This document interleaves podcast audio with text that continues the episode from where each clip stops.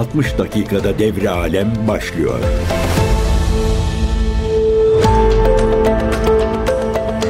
CGTN Türk Radyo'dan herkese merhabalar. Ben Erkin Öncan.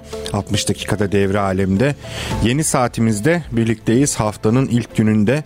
Bundan sonra saat 16-17 arasında çıkacağız dünya turumuza.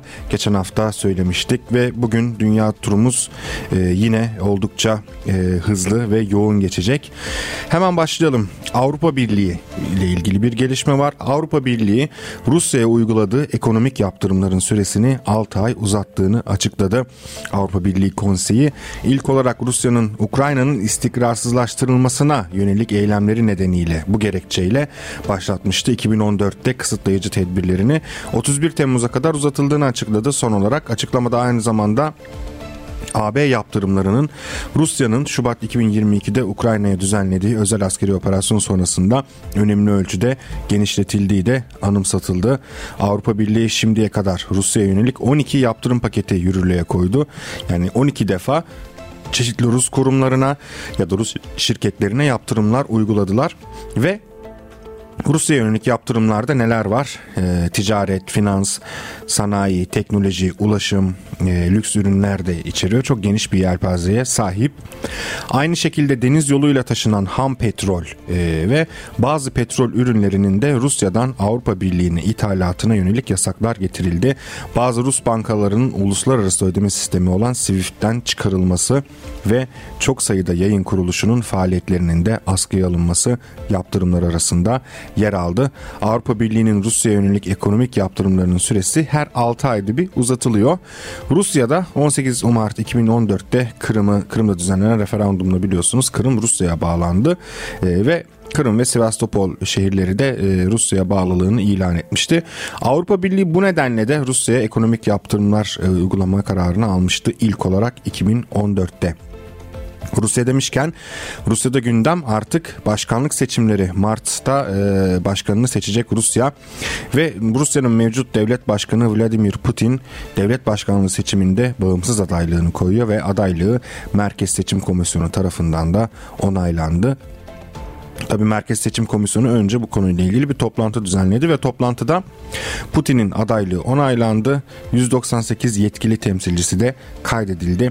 Böylece Putin'in seçimde ülkenin önde gelen sanatçılar dahil yetkili temsilcisi sayısı 544'e ulaştı. Putin'in adaylığı için bir e, imza sayısı gerekiyor Rusya'da her adayın için. Putin'in adaylığı için de 315 bine yakın imzadan 60 bininin denetlendiği ve bunlardan 91'inin sadece geçersiz kabul edildiği belirtilmiş. Merkez Seçim Komisyonu Rus parlamentosunun alt kanadı Duma'da yer alan Rusya Liberal Demokrat Partisi Başkanı Leonid Slutskiy, Komünist Parti tarafından aday gösterilen milletvekili Nikolay Harotinov ve Yeni İnsanlar Partisi Novye Lyudi Partisi Başkan Yardımcısı Vladislav Damankov'un adaylığını daha önce onaylamıştı. Devlet başkanlığı seçimleri nasıl oluyor ve nasıl olacak önümüzdeki süreçte? Aralık 2023'te geçtiğimiz senenin son ayında devlet başkanlığı seçiminin 15-17 Mart 2024'te yapılması yönünde bir karar vermişti. Yani iki ay kaldı neredeyse. Federasyon Konseyi tarafından alınmıştı bu karar. Putin de seçimlerde aday olacağını duyurmuştu ve bildirisini göndermişti. Bağımsız katılacak az önce söylediğimiz gibi Putin Rus parlamentosunun alt kanadı Duma'da yer alan Birleşik Rusya Ednaya Rasya Partisi tarafından desteklenecek. Rusya'da bu arada bir önceki devlet başkanlığı seçimleri de 18 Mart 2018 tarihinde yapılmıştı. Putin oyların %76.69'unu alarak devlet başkanı seçilmişti. Şimdi Putin e, adaylığı netleşti, kabul edildi. Peki bu Putin'in rakibi kim olacak? Bir diğer önemli soru da bu. Çünkü artık Putin Rusya'da oldukça popüler bir lider. Özellikle Ukrayna'da başlatılan operasyonun ardından e, Rus halkı içerisindeki desteği e, günden güne artıyor ve ama e, Putin'in aslında önemli görülen bir rakibi var. İsmi Boris Nadejdin. Şimdi bu aslında ilginç bir karakter ama sadece kendisiyle ilgili değil Rusya'daki muhalefetin biraz da e, öne çıkardığı bir isim. Parlamento üyesi olmayan Sivil İnisiyatif Partisi tarafından aday gösterildi. Boris Nadejdin isimli isim aslında 90'lı yıllarda siyasete giriyor kendisi. Ülke siyasetinde bilinen ve eski bir figür ama o kadar da güçlü değil. Ve e, Ocak sonuna kadar 100 bin imza toplaması gerekiyordu Nadejdi'nin. Ve 21 Ocak'ta birkaç gün önce 77 bin imzanın toplandığı 23 Ocak'ta da e, 100 bin, 101 bininci Rus'un e, Nadejdin için imza attığı öğrenildi. Ama Nadejdin diyor ki sorun yaşanmaması adına en az 150 bin imza toplamaya çalışıyoruz. Rus uzmanlar Nadejdin'in adaylığını nasıl değerlendiriyor? Diyorlar ki doğru zamanda ve doğru yerde ortaya çıkan zayıf bir politikacı olarak nitelendiriliyor. Ve önemli konularda aslında birbirleriyle rekabet halinde olan ya da birbirlerinden farklı düşünen muhalif güçleri de bir anlamda birleştirdi. Rus basınından gelen bilgilere göre Nadiejdin için e, imza toplaması adına uzun kuyruklar oluştu hem Rusya içerisinde hem Rusya dışındaki e, tek e, Rusya dışında yaşayan e, Rus vatandaşlarının oy kullanma veya imza toplama merkezlerinde e, öne çıkan bir aday olduğu biliniyor Nadiyejdi'nin. Peki muhalefet niye destekledi? Birbirleriyle de e, çeşitli konularda çok anlaşamayan muhalif güçler neden Nadiyejdi'ni destekliyorlar? Bunun en önemli sebebi Ukrayna'da devam eden özel askeri operasyon. Nadiyejdin operasyona karşı e, yani başka bir ifadeyle söyleyecek olursak e, Rusya'da savaşa karşı olan tek aday o başkanlık yarışına girenler arasından. Nadiyejdin savaşa karşı olduğunu açıkça ifade etti. Şöyle vaatleri var. Putin'in Ukrayna'daki ölümcül hatasına son verme, seferberliği durdurma, e, Batı destekli e, figürden bahsediyor. Alexei Navalny dahil siyasi tutukluların hepsini serbest bırakma, LGBTQ karşıtı ve sansür yasalarını tersine çevirme gibi vaatleri var. Tabii ki de Navalny'in destekçileri ve diğer muhalif güçlerde e, Naval e, oy verilmesi için, onun desteklemesi için çağrıda bulundu. Tabi Nadiyejdi'nin adaylığı ilk olarak Cumhurbaşkanlığı seçimlerine katılmasına izin verilmeyen bir figür tarafından desteklendi. Rusya'nın Tver bölgesinden eski bir gazeteci, muhalif liberal siyasetçilerden Yekaterina Duntsova ilk olarak Nadiyejdi'ni destekleyen isim oldu. Aslında e, kendisi de adaylığını ilan etmişti Duntsova'nın ama başvurusu reddedilmişti. Neden reddedilmişti? Sunduğu belgelerde çok sayıda hata olduğu belirtilmişti. Duntsova'nın dolayısıyla başkanlık yarışına girememişti. O da diyor ki ben Nadiyejdin'i destekliyorum. Daha başka kimler destekliyor Nadiyejdin'i? Rusya'nın muhalif siyasi güçlerinden Maxim Katz, Navalny tarafından kurulan Yolsuzlukla Mücadele Vakfı'nın ekibi ve Kremlin yönetimi tarafından yabancı ajan olarak tanınan Sovyetler Birliği'nin yıkılmasının ardından petrol şirketi Yukos'la birlikte ülkeyi yağmalayan isimlerden biri olan ve bu sürecin en büyük mimarlarından muhalif milyarder Mihail Hodorowski tarafından destekleniyor. Bu çok kritik. Yani bütün muhalif güçlerin tek bir adayda e, birleşmiş durumdalar. E, Nadiyejdi'nin desteklenmesi konusunda hemfikir oldular ve bunlar e, Putin yönetiminin e, sona ererek Nadiyejdi'ninle birlikte yeni bir yönetim kurulması gerektiğini istiyorlar. Tabii vaatler arasında batıya yakınlaşma olacak, Ukrayna'daki savaşın bitmesi olacak. Ee, Rusya'da aslında bizim burada gördüğümüzden veya sandığımızdan çok daha büyük bir gündem. LGBT gündeminde ters adımlar atılacak falan. Şimdi ben bu haberleri ilk okuduğumda bu vaatleri şöyle bir şey canlandı kafamda.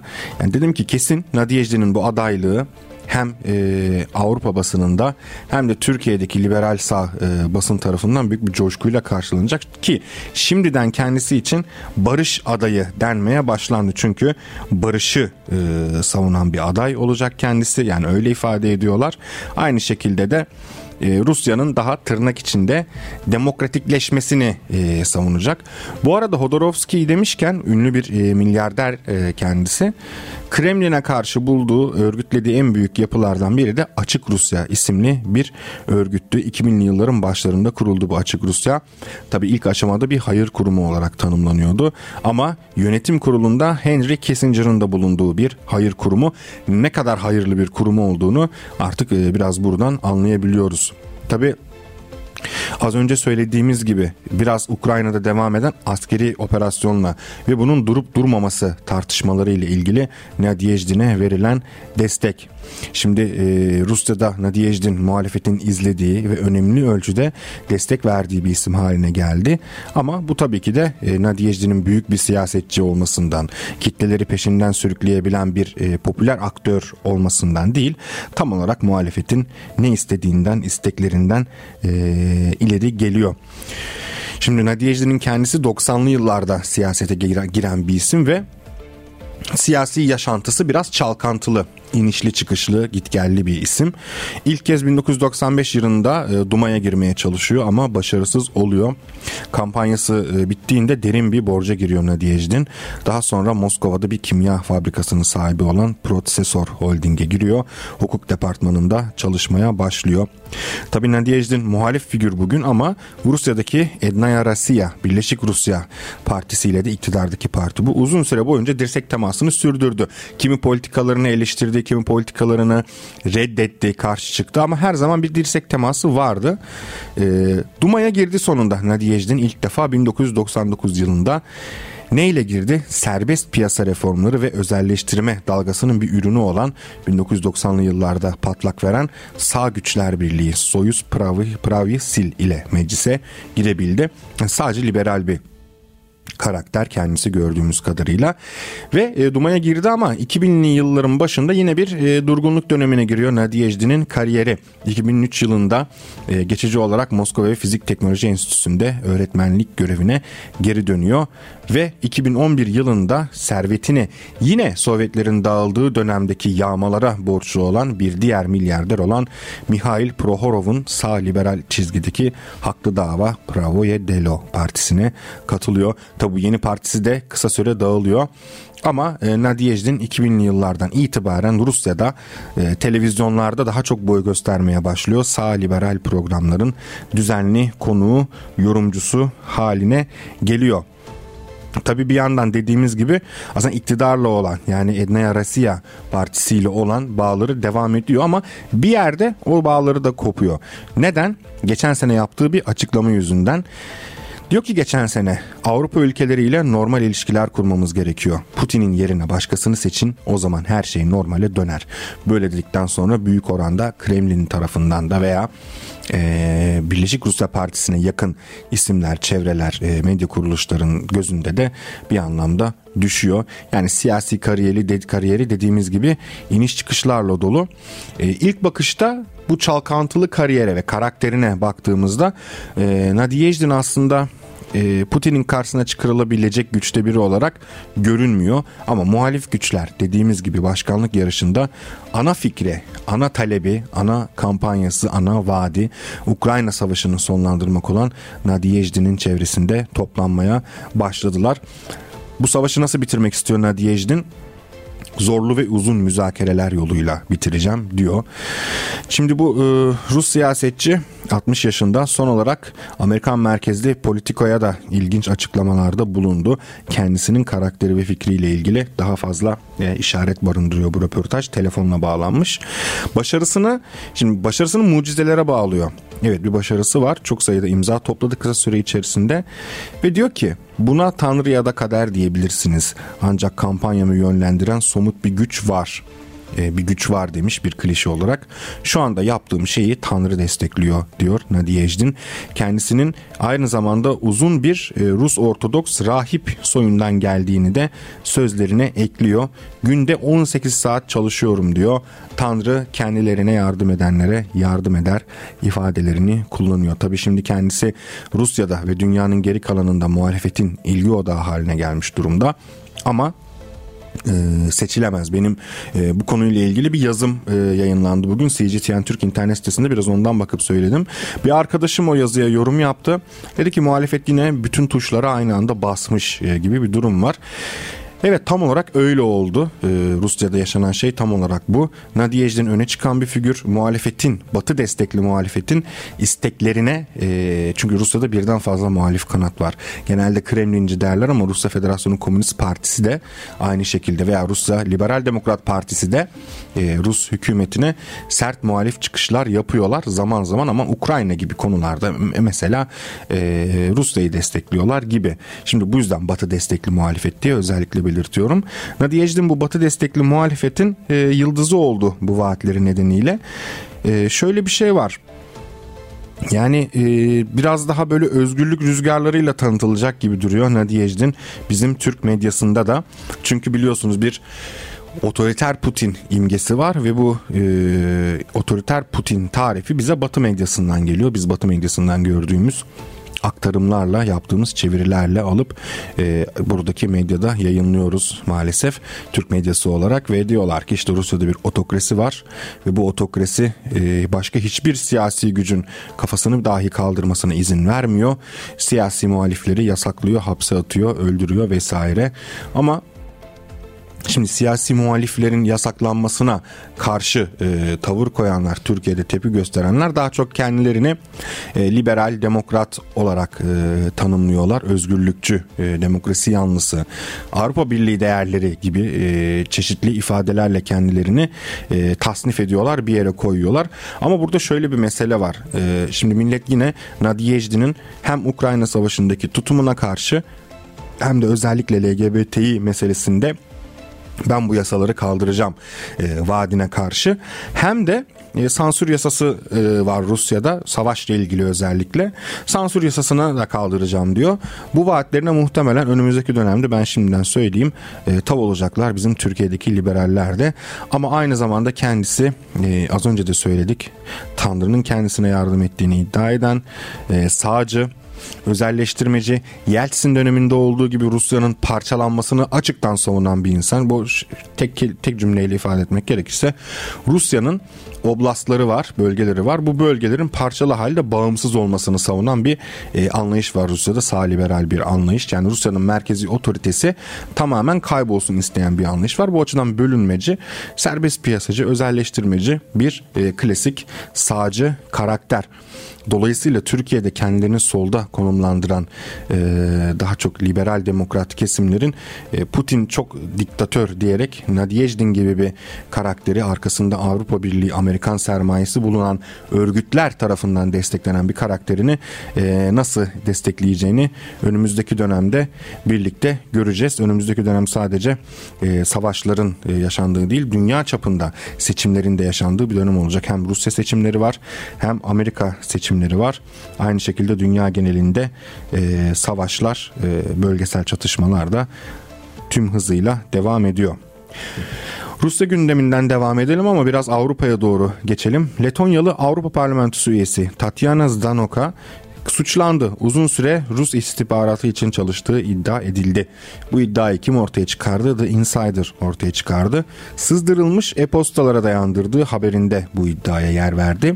2005-2017 yıllarında Rusya Federal Güvenlik Servisi'ne bilgi sızdırdığı öne sürülüyor. Rusya Güven Rusya Federal Güvenlik Servisi FSB. Ay şimdi şöyle bir durum var. Ben haberlerde çok görüyorum. Yeri gelmişken bunu da e, hemen açıkça e, hızlıca söylemek isterim. Rusya, Rusya'nın hem Ukrayna'daki faaliyetleri hem Rusya dışındaki faaliyetleri genellikle e, istihbarat operasyonları Türkiye Türk basınında da çok ilgi görüyor. Aynı şekilde diğer çoğu konuda olduğu gibi Rusya'nın istihbarat çalışmaları konusunda da biz e, büyük büyük merkezi televizyon kanallarında elinde e, çubuklu uzmanların e, nasıl e, analizler yaptığını görüyoruz ama çok büyük bir hata var. Şimdi Sovyetler Birliği döneminden kalma bir alışkanlıkla Rus isti iki yanlış eğilim var. Birincisi e, Sovyetler Birliği döneminden kalma alışkanlıkla Rus istihbaratını KGB zannediyor Türkiye'deki e, önemli bir kesim hem sosyal medyada hem televizyonlarda. İkincisi yine çok e, bilmemekten kaynaklı olarak Rusya'nın Rusya dışında düzenlediği istihbarat operasyonlarını e, FSB'nin düzenlediği zannediliyor. Hatırlarsınız FETÖ'cü Fatih e, FETÖ'cü Enver Altaylı var şu anda tutuklu. E, Türkiye'nin karanlık geçmişinde çok önemli katkıları tırnak içinde söylüyorum tabii bulunan bir isim. Enver Altaylı bir iki sene önce yanlış hatırlamıyorsam mahkemeye bir belge sunmuştu. O belgede diyordu ki Rusya'nın Türkiye'de Türk askerileri arasında Türk ordusu içerisinde içerisinde istihbarat elemanları var. Ve o belge tabii ki de uydurma bir belgeydi ve o belgede de FSB yazıyordu. Şimdi FSB Rusya'nın iç istihbarat işlerine bakan teşkilatı Amerika'daki FBI gibi. Rusya'nın dış istihbarat işlerine bakan e, kurumuna ise SVR deniyor kısaltılmışı. KGB zaten Rusya'da lağvedildi. Bugün KGB hala var. Nerede var? Belarus'ta var. Bu hemen e, düzeltmeyi de tekrar yeri gelmişken yapayım dedim. Çünkü Rusya başkanlık seçimleri işte gizli cinayetler, saf dışı bırakmalar falan derken yine biz e, bu konuyu işleyen televizyon kanallarında defalarca KGB'de duyacağız, e, FSB'de duyacağız. Bunların yalan yanlış kullanımını e, hep e, karşılaşacağız gibime geliyor. Dolayısıyla bu isim de Polonya'da e, Avrupa Parlamentosu üyesi Letonyalı özür dilerim. E, The Insider bununla ilgili belgeleri sızdırdı. Belgelere göre Zdanoka FSB yetkilileri Dmitri Gladiev ve Sergey Belyutkov'la yazışmalarda bulunmuş. Avrupa Parlamentosu'ndaki ve Letonya'nın da bulunduğu Baltık bölgesinde Rusya'ya desteği artırmak için yaptığı çalışmaların detaylarını aktarmış. Rusya yanlısı mitingler ve anma programlarını düzenlemek için fon talep etmiş. The Insider'ın iddiaları bunlar. İddialara ilişkin soruları e, yöneltmişler kendisine. Bu haber metnini bana yöneltilen sorular olarak değerlendiremem çünkü sizin sahip olduğunuz varsayılan ve doğası gereği sahip olmamanız gereken bilgilere dayanıyor sözleriyle reddetmiş Zdanoka iddiaları da. Ve e, Sergey Belyutkov adında biriniyle de e, tanıştığını hatırlamadığını da söylüyor. Zdanoka öte yandan Glady'yi yıllardır tanıdığını da doğruladı ama FSB mensubu olduğuna ilişkin bilgi sahibi olmadığını da dile getirdi. Zanoka Nisan 2022'ye kadar üyesi olduğu Avrupa Parlamentosu'nda Yeşiller Avrupa Hür İttifakı'nın başkan yardımcılığını yürüten Alice Bahkuke iddiaların korkunç ama şaşırtıcı olmadığını söylemiş şaşırmadım diyor. Ne de olsa parlamenterler olarak Avrupa Parlamentosu'nda sürekli raporlar alıyoruz demiş. Sızdırılan e-postalarda Zdanoka'nın 2005'ten itibaren bu çalışmalarını sürdürdüğü iddia ediliyor.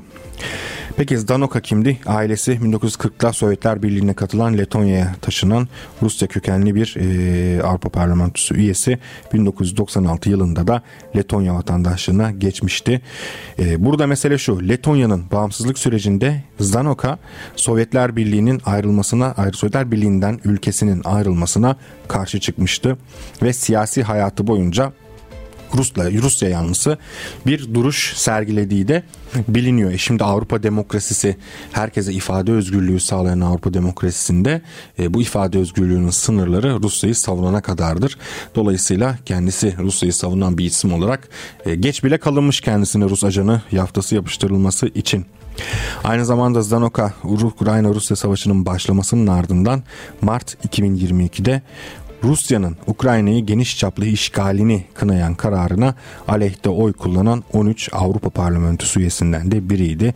Avrupa açısından suçları çok. Aynı şekilde e, Zanoko'nun bu e, sözde veya iddia olarak casusluk faaliyetleri e, ortaya çıkınca Letonya'da bir endişe yaratmış gelen bilgilere göre Letonya Devlet Güvenlik Servisi de Başkan Norman Smetziewicz iddiaların inceleyeceğini söylemiş. Evet Avrupa Birliği demişken Avrupa Birliği'nden devam edelim. Avrupa ve uluslararası finans kuruluşlarının e, Orta Asya'da sürdürülebilir ulaşım bağlantısına yönelik destek ve yatırımlar için 10 milyar euro taahhütte bulunduğu bildirilmiş. Avrupa Birliği Komisyonu Başkan Yardımcısı Valis Dombrovskis ve Avrupa Birliği Dış İlişkiler Güvenlik Politikası Yüksek Temsilcisi Josep Borrell tarafından. Yani biz Orta Asya'da daha çok etkin olacağız. Oradaki etki alanımızı artırmaya çalışıyoruz diyor Avrupa Birliği yetkilileri. Ee, biz bu konuya aslında daha önce de değinmiştik. Hatta iki ay önce neredeyse değinmiştik. Avrupa Birliği Macron'la başladı Orta Asya'daki faaliyetlerini arttırmaya. Bunun temel sebebi şu. Birincisi zaten Rus karşıtı yaptırımlar e, aynı şekilde Avrupa'nın gözünü Orta Asya'ya dikmesine yol açmıştı. Fırsat bu fırsat Rus karşıtı yoğun bir e, yaptırımlar dönemindeyiz. Biz bu Orta Asya ülkelerinin Rusya ile olan ilişkilerinden ne kadar kopartabilirsek o kadar iyi diyerek yoğun bir diplomasi turuna başlamıştı zaten Avrupa Birliği ve Avrupa Birliği üyesi ülkeler. Bir de işin e, başka bir boyutu var. Şimdi Rus karşıtı yaptırımlar e, uygulanıyor ama Rus karşıtı yaptırımlar çok sık deliniyor. Nereden deliniyor? Orta Asya ülkelerinden e, deliniyor. Bugün Rusya'da hala Coca-Cola var ama Orta Asya ülkelerinden giden Coca-Cola var. Doğrudan gitmeyen. Bu çok basit bir örneği. Dolayısıyla Böyle ikili bir görev var Avrupa Birliği açısından düşündüğümüzde hem Rusya'nın bu ülkeler üzerindeki ilişkilerini kırmak hem de yaptırımların aşılmasına da bu yolla engel olmak. Ve Orta Asya ülkelerinin de Avrupa Birliği ile işbirliğini güçlendirmek istediğini e, aktarıyor Avrupa Birliği yetkilileri. Bir forum düzenleneceği söyleniyor ve somut sonuçlar elde etmeyi hedefliyoruz diyorlar yani Türk dünyasına, Orta Asya bölgesine e, çok uzun yıllar boyunca Rusya ile iyi ilişkileri sahip. Hala iyi ilişkileri sahip bu ülkelerin daha fazla e, Avrupa Birliği'ne, Avrupa'ya, Batı dünyasına yakınlaşmasını e, istiyorlar. Buna yönelik planlar yapıyorlar ki kaldı ki o ülkeler Kazakistan başta olmak üzere e, bugün e, burada ya da Avrupa'da anlatıldığı gibi Rusya'nın kuklası uydusu ülkeler falan değiller. Kazakistan mesela her zaman Rusya ile de iyi ilişkileri savundu. Çin'le de iyi ilişkiler geliştirilmesini savundu. Avrupa ile de iyi ilişkiler geliştirmesini savundu. Hatta kimi zaman kimi zaman kimi yerlerde NATO ile ortak e, askeri e, bazı toplantılar bile düzenlediler. Ama bu Orta Asya ülkeleri daha çok bağımsız hareket etmek isteyen ülkeler. Bu bile Avrupa ülkelerinin bu bölgeyi hedef almasına burada yeni planlar üretmesine e, yetiyor. Aynı şekilde Avrupa Birliği Yüksek Temsilcisi Joseph Borrell de Avrupa Birliği'nin Rusya'ya karşı ciddi yaptırımlar uyguladığını anımsatarak yaptırımların etkili olabilmesi için ortaklarımızın tam işbirliğine ihtiyacımız var demiş. Bizimle Orta Asya ülkeleri ve Orta Asya ülkeleriyle de Rusya arasındaki ticareti yakından takip ediyoruz diyor Borel. Yaptırımların atlatılmasını sağlayan mekanizmaların hangileri olduğunu analiz etmeye çalıştık.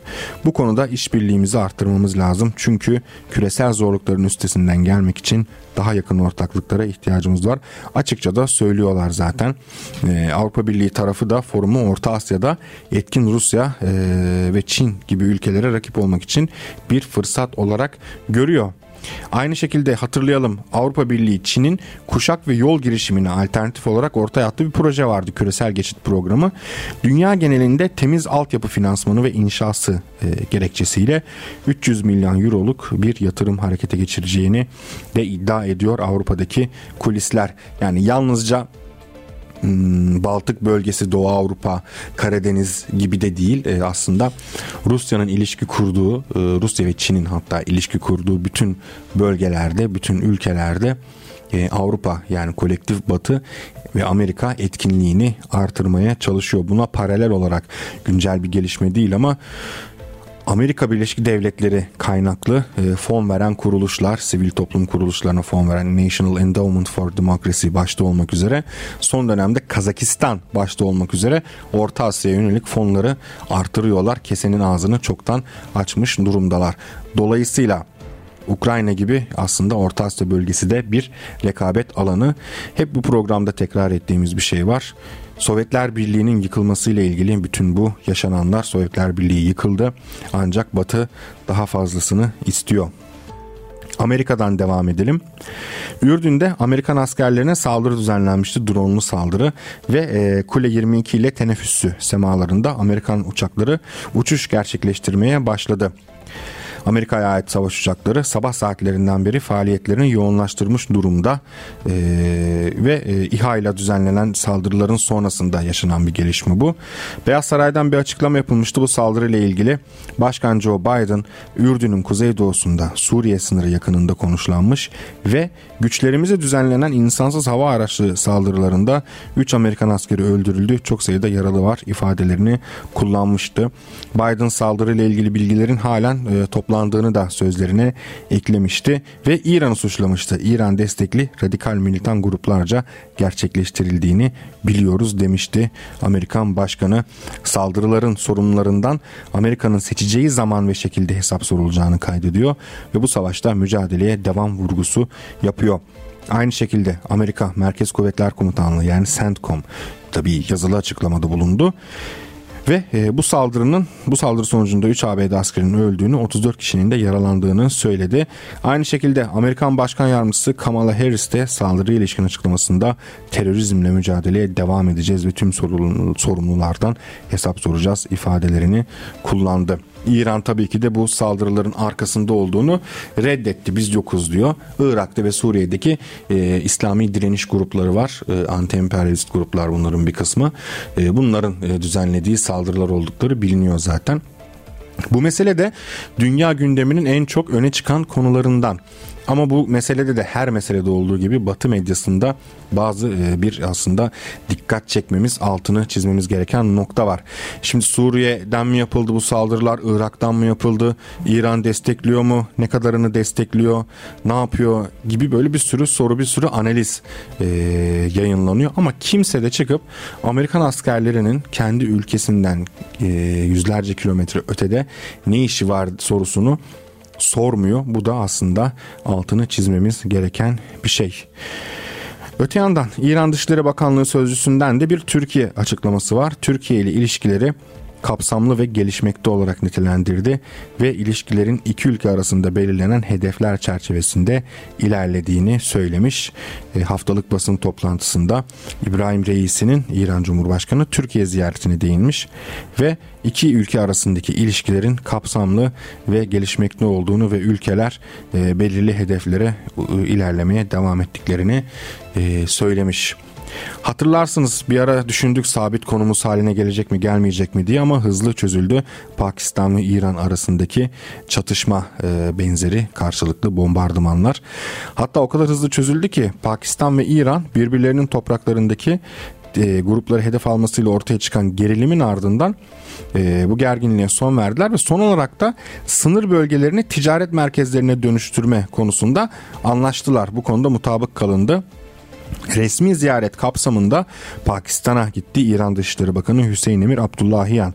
Başkent İslamabad'da bakanlık binasında Pakistan Dışişleri Bakanı Celil Abbas Cilani ile ortak bir basın toplantısında konuştu. Jilani burada yaptığı açıklamada dedi ki Dışişleri Bakanlığı arasında bakanları arasında üst düzey toplantı mekanizması oluşturulacak. Bu mekanizmanın çeşitli işbirliği alanlarında kaydedilen ilerlemeyi denetlemek üzere İran ve Pakistan'da dönüşümlü olarak toplanacağını ifade etmiş. Pakistan'ın İran sınırındaki Turbat ve İran'ın da Pakistan sınırındaki Zahidan bölgesinde hali hazırda imzalanan güvenlik anlaşmalarının uygulanması için de irtibat yetkilileri gönderilecekmiş verilen bilgilere göre. Jilani aynı zamanda her iki ülkenin de özellikle siyasi alanda işbirliğini genişletmeye karar verdiğini vurgulamış ve terör tehdidinin her iki ülke için de ortak bir sorun teşkil ettiğini kaydetmiş. İran Dışişleri Bakanı Abdullahiyan da diyor ki üçüncü ülkeler tarafından desteklenen teröristler ortak tehdit diyor. Ne olmuştu? İran 16 Ocak'ta Pakistan topraklarına füze ve hava araçlarıyla terör hedeflerine saldırı düzenlemişti. İslamabad yönetimi 17 Ocak'ta Tahran Büyükelçisini geri çağırmıştı. Daha sonra Pakistan'da 18 Ocak'ta İran'ın sınır bölgesindeki bir noktayı füzelerle vurarak e, hedeflerimizi e, biz imha ettik demişlerdi, açıklama yapmışlardı ve sonra e, bu iki ülke hızla kendi ilişkilerini restore ettiler. Evet İran'dan devam ediyoruz. İran'da Mossad adına faaliyet gösteren e, 4 kişinin cezası infaz edildi. Bu isimler idama mahkum edilmişti. Fars Haber Ajansı'nın haberine göre Muhammed Feramerzi, Muhsin Mazlum, Vefa Azerbar ve Pejman Fatihi sabah saatlerinde idam edildi. Komalı örgütüne mensup olduğu öne sürülüyor bu kişilerin ve İran kuzeyinden İran'a sızdıkları İsfahan'da bir savunma hattı sanayi tesisine saldırı hazırlığındayken gözaltına alındılar. Bu isimler aynı şekilde bu dört kişi 18 Eylül tarihinde e, istihbarat servisi İsrail'in Mossad'a çalışmaktan ötürü e, mahkum edilmişlerdi. Evet bugünkü e, dünya turumuzun son gündemi Kuzey Kore lideri Kim Jong-un, Kore Demokratik Halk Cumhuriyeti'nin lideri, denizaltılardan fırlatılmak üzere tasarlanan Pul Vasal 3-31 adlı seyir füzesinin deneme atışlarını izledi. Kuzey Kore Merkez Haber Ajansı KCNA e, aktardı bu haberi. Ve Kim'in Kuzey Kore'nin önde gelen yetkilileriyle birlikte yeni geliştirilen ve denizaltılardan fırlatılan seyir füzesi Pul Vasal'ı test atışlarına rehberlik ettiği kaydedildi deneme atışının komşu bir ülkenin güvenliğini etkilemediği ve bölgesel durumla alakası olmadığı da vurgulandı. Özellikle iktidardaki işçi partisine yakın ulusal gazete Rodong Sinmun'da iki ayrı füzenin ateşleme anını gösteren fotoğraflar yayınladı. Fotoğrafta füzeler suyu yararak çıkıyorlar. İlk kez geçen hafta Kuzey Kore'nin batı kıyısında fırlatılan yeni pulvasal tipi füzeler olduğu iddia edildi. Amerikan Dışişleri Bakanlığı da e, mesele Kore'nin kendi silahlarını ve kendi güvenlik alanında e, uyguladığı, attığı adımlar yapıl olduğu için hemen diplomasiye çağırmış Kuzey Kore tarafını daha fazla tehditkar ve sorumsuz askeri faaliyetlerde bulunduğunu iddia ediyor Kore'nin ve demiş ki Kuzey Kore'yi daha fazla tehditkar faaliyetten kaçınmaya çağırıyor ve Pyongyang'ı ciddi ve sürekli bir diplomasi yürütmeye davet ediyoruz demiş. Pyongyang'ın e, diplomasiye dönmeye ilişkin isteği baki yıllardır biz diplomasiye dönmek istiyoruz. Uluslararası toplum açısından düşündüğümüzde ticaret yapmak istiyoruz. Utkular e, uluslararası ilişkilerle ilgili geliştirmek istiyoruz. Aynı şekilde Yarımada'nın genelinde e, silahsızlanma talep ediyoruz gibi uluslararası ticaret istiyoruz gibi talepleri var zaten Kore Demokratik Halk Cumhuriyeti'nin bölgede diplomasiye dönülebilmesi için Amerikan askeri varlığının bölgede tehdit oluşturmayı sonlandırması gerekiyor diyelim ve bugünkü dünya turumuz bugün burada sona ermiş olsun. Yarın yine aynı saatte saat 16'da dünya turuna çıkacağız. 60 dakika devre alemde birlikte olacağız. Çok teşekkürler dinlediğiniz için. Yarın görüşmek üzere. Hoşçakalın. Kendinize iyi bakın. 60 dakikada devre alem sona erdi.